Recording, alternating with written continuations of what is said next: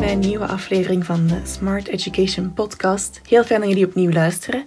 Uh, ik ben Paulien, ik ben Marketing Officer bij Smart Education en uh, ik ben vandaag de gast in het Gezondheidscentrum in Mechelen bij onze docenten Katrien Goedgezelschap, die uh, voor ons de opleiding Yoga Meets Physio en ook de vervolgopleiding Physio Analysis Yoga doseert. Katrien, dankjewel om, om ons te verwelkomen eigenlijk voor onze eerste podcastaflevering van 2021. Dus uh, ik ga beginnen met een enorme clichévraag, maar eigenlijk wel een hele leuke. Want uh, wat zijn voor jou uh, jouw goede voornemens voor het jaar 2021? Goeie vraag. Ja, allee, want meestal zeggen ze van, ah ja, ik wens je het beste toe en heel dingen. Maar ik had ook dit jaar um, bij de mensen ook gezegd van, ja, hé, wat, wat is uw woord? Dus dan dacht ik, ja, dan moet ik zelf ook wel voor een woord gaan. Um, ik ga voor luchtiger dit jaar. luchtiger in de zin van Um, ja, ondanks alle omstandigheden en ook gewoon met kindjes en de praktijk en de drukte, um, op tijd zeggen van nee, het komt wel in orde, we laten het los en uh, ja, het komt wel gewoon. Um, en zo'n beetje van ja, vertrouwen eigenlijk hè, en een frisse energie dat er kan doorgaan in het nieuwe jaar. Hopelijk, dus ja, luchtiger. Ik wens Leuk, iedereen ja? een luchtiger. Dat is origineel. Oké, kijk goed. Ja. Uh, ik was misschien ook aan het denken, misschien is het leuk om, om eens, eens terug te blikken ook op de weg dat je hebt afgelegd. Ja. En als we dan gewoon gaan kijken, helemaal in het begin, ja, dan komen we uit bij het moment waarop je voor kinesiotherapie gekozen hebt. Ja. Is dat toen een bewuste keuze geweest? Of, of had je nog andere interesse wel? Of hoe is, dat, hoe is dat juist gegaan? Nee. nee, dat is echt wel een heel bewuste keuze geweest in die zin van... Um, ja, dus eigenlijk in het middelbaar, ik vond altijd gezondheid wel belangrijk. Ik deed dan ook uh, Latijn wiskunde toen. Ik dacht toen ook, wetenschappen vind ik ook echt wel super interessant. Daar wou ik iets mee doen. Um, en arts, dat was toen ook zo, ja, dat was met een ingangsexamen en iedereen moest zich voorbereiden. En ik dacht toen van, ah ja, dat kan ik niet. Eigenlijk ging dat heel spijtig wel, van toen dat dat zo werd meegegeven bij ons in het middelbaar. Dat was zo echt van, je moet daar heel slim voor zijn en je moet daar super hard voor studeren en heel dingen. Terwijl, ja, eigenlijk denk ik wel dat ik dat had gekund, dat ik dat ook interessant had gevonden. Zo het medische boeide mij enorm. Um, en kine, kinesiotherapie, was toen ook bij mijn open deurdag, ik was daar ook geweest. Uh, maar dan kwam er zo'n reactie van mensen van ja, hè, dat is uh, veel werken, laat werken, um, fysiek enorm inspannend. Gaat er dat lichamelijk dan wel aan kunnen? En ik vind echt wel op die leeftijd, of, of ligt dat dan ja, ook een beetje bij mijn persoonlijkheid, maar ik nam dat ook echt wel heel serieus wat de andere mensen zeiden. Dus uh, ja, ik liet mij zo wel meeleiden. Um, en dan uh, farmacie um, boeide mij wat, niet echt superveel, maar ik dacht ja, dat is dan wel lichamelijk waarschijnlijk beter, het is ook iets wetenschappelijk. Dus ik heb daar dan voor gekozen, maar mijn moeder die zei nog altijd dat ik toen zei van ja, ik zal dat dan maar doen. Dus ja, dat was eigenlijk niet zo'n slimme keuze, maar oké. Okay. Ik heb die kandidaturen gedaan, uh, maar dat was zo niet mijn ding. Um, ik had dan ook na de kandidaturen een reis gedaan uh, met Joker was dat toen, die doen zo groepsreizen met jongeren. En dat was een groep, ik kende daar niemand en dat was bijna voor iedereen zo. Um, dus ja, je stelt u dan voor en dat was van ja, en ik doe farmacie, maar ik voelde echt zo van, oh ik ben daar eigenlijk helemaal niet fier op. Allee, ik was dat precies niet. En die reis, ja, dat was ook echt wel drie weken weg van alles in een heel andere cultuur ook. En dat heeft wel gemaakt dat ik dan echt zo dichter bij mezelf kwam en dat ik toch ja, de kracht had om te zeggen van nee, ik doe dat niet. Ik ga toch kinesiotherapie doen. Dat boeide mij. Ehm, ik ga daar toch voor gaan. En ik heb dan ook wel het geluk gehad, omdat ik de kandidaturen al gedaan had, ja. ik eigenlijk mijn eerste uh, twee jaar van kine op één jaar mogen doen. Um, en zo ja, ah, is dat dan verder eigenlijk gegroeid. Ja, ja, ja. En, en waar in dat verhaal is dan, waar ben je dan in aanraking gekomen met, met yoga? En ja. hoe heb je, Allee, heb je dan gezien van ja, eigenlijk is dat wel heel nuttig om in mijn behandelingen te integreren? Juist. Um, ja, dat was echt pas later, want ik heb dan, allee, ik ben mogen beginnen in de praktijk, allee, of in een praktijk waar dat ik ook stage had mhm. gelopen. Um, en ik zat daar ook eigenlijk heel graag. Dat was echt gefocust op kinesiotherapie, de manuele therapie, oefentherapie ook wel. Um, maar yoga, dat kwam eigenlijk, want ik heb daar acht jaar gewerkt en dat kwam eigenlijk ja, vooral als hobby eerst zo. Ik denk, ja, dat ik toen vier of vijf jaar werkte of zo. Dat kwam echt eerst als hobby op mijn pad. En ik had toen ook al wel een uh, bijscholing gedaan over fysiologische kettingen van biscuit en ja, anatomy trains. En daar gaat het eigenlijk heel vaak over um, allee, echt dat kettingdenken. Dus als iemand, ik zal maar zeggen, een knieklacht heeft of zo, dat je echt eigenlijk even goed de hoogte van voet, heup en zelfs een lijn tot uh, aan je nek en schedel eigenlijk gaat behandelen. Of dat je die lijn eigenlijk gaat verwerken in je oefenschema. Dus ik had die opleiding al gedaan. En ik voelde wel van de oefeningen dat ze daar meegaven, dat die heel veel overlap hadden met dan de yoga-oefeningen die dat ik gewoon deed als hobby in een groepsles hier in uh, Mechelen. En zo kwam dat een beetje dat ik dacht, ja, kun je dat dan niet integreren in het oefenschema van de patiënt? Um, dus ja, ik wou daar iets meer mee doen, maar uiteraard als je geen yoga-docent bent, allee, dan doet je maar zo een beetje wat dat je onthoudt van in groepsles, maar dat vond ik ook wel niet professioneel. Dus daarom dat ik mij echt ben gaan verdiepen, ook eerst in de yoga, een basisopleiding, maar dan daarna echt meer de yogatherapie, waar dat ik dan samen met uh, kines, psychologen, uh, verpleegkundigen, vroedvrouwen en zo, echt allemaal medisch gescholden, die gaan zich dan ook nog ja, verdiepen um, in de yoga zelf, van hoe dat ze yoga in hun sector ook kunnen gebruiken. Hè. Um, dus zo is dat gekomen en allee, vooral dan die overlap met die kettingen, maar bijvoorbeeld ook uh, ademhaling vind ik geweldig om mee te integreren in het oefenschema. Um, zo die hun visie op uh, gezondheid, bijvoorbeeld ook het belang van slaap, een gezonde levensstijl, um, ontspanning. Want ja, uiteindelijk ook in de praktijk, als ik zeg hoeveel klachten dat dan niet echt te maken hadden met een specifiek ongeval of, of een specifieke sportblessure. Allee, er waren echt wel veel. Uh, die dan meer met de levensstijl te maken hadden. En dat vond ik dan wel een fijne, dat dat bij de yoga ook mee um, in het oefenschema, um, dat er ook aandacht voor is, voor die levensstijl. En zo is dat eigenlijk gekomen, dat ik echt voelde van oké, ik wil er echt iets meer mee doen. Is dat dan ook hetgeen dat u getriggerd heeft om hier het gezondheidscentrum mee op te richten? Want je hebt ja. enorm, ah, hier, je hebt hier enorm veel collega's die op totaal andere vlakken werken.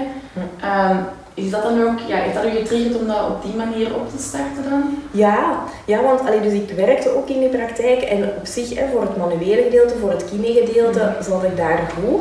Maar ik voelde wel van met die yoga wil ik meer doen en ja, dat ging daar dan toch precies minder. Ook zeker als ik dan groepslessen wou geven en zo, ja, dat ging daar ook niet.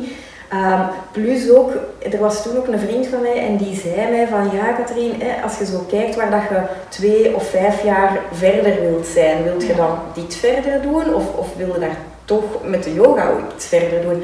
En ik voelde toen zo hard dat enthousiasme van nee, nee, ik wil echt wel daar meer mee doen. En dat heeft eigenlijk gemaakt dat ik een beetje in een sprong gewaagd heb. Hè? Want ik zat in een oké situatie, uh, maar toch dacht ik nee, ik ga daar iets mee doen. Ja. Um, maar dan ook niet alles op u nemen, want allee, um, ik vind ook een psycholoog, uh, een diëtiste.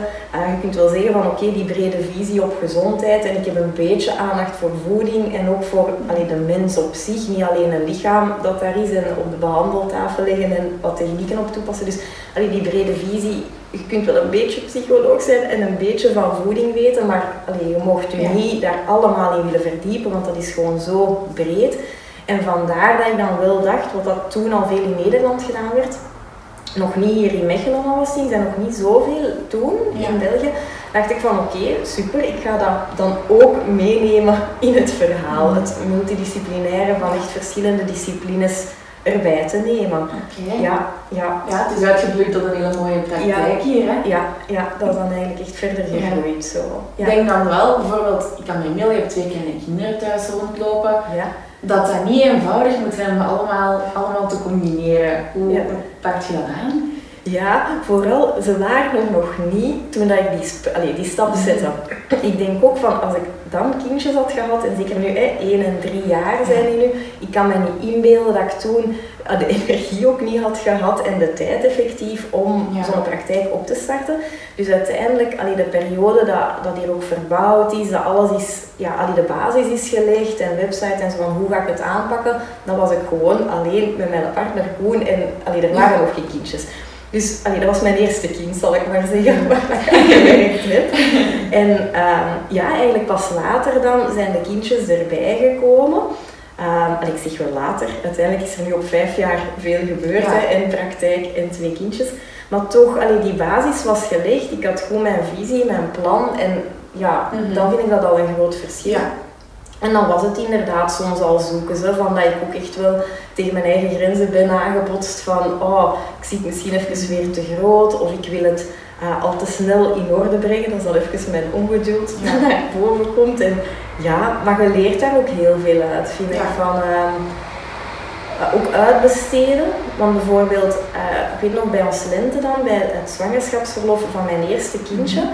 Um, dan dacht ik, ja, hoe ga ik dat nu allemaal loslaten, die organisatie? Dus dan was ik eigenlijk verplicht om het een beetje meer te verdelen onder het team. Maar eigenlijk was team daar kei blij mee. Die zeiden ook van, ah, maar dat is tof dat wij uh, iets daarvoor moeten zorgen. Of dat, dat die de posties ja. moet doen. Of uh, dat die moet zorgen uh, voor de inkpatronen of voor de vuilzakken. Allee, zo, ja, ja alles wat dat er in wil bij kijken. Of de kuisvrouw is weer vergeten dat of dat te doen. Allee, ja, daar komen echt veel dingen bij kijken.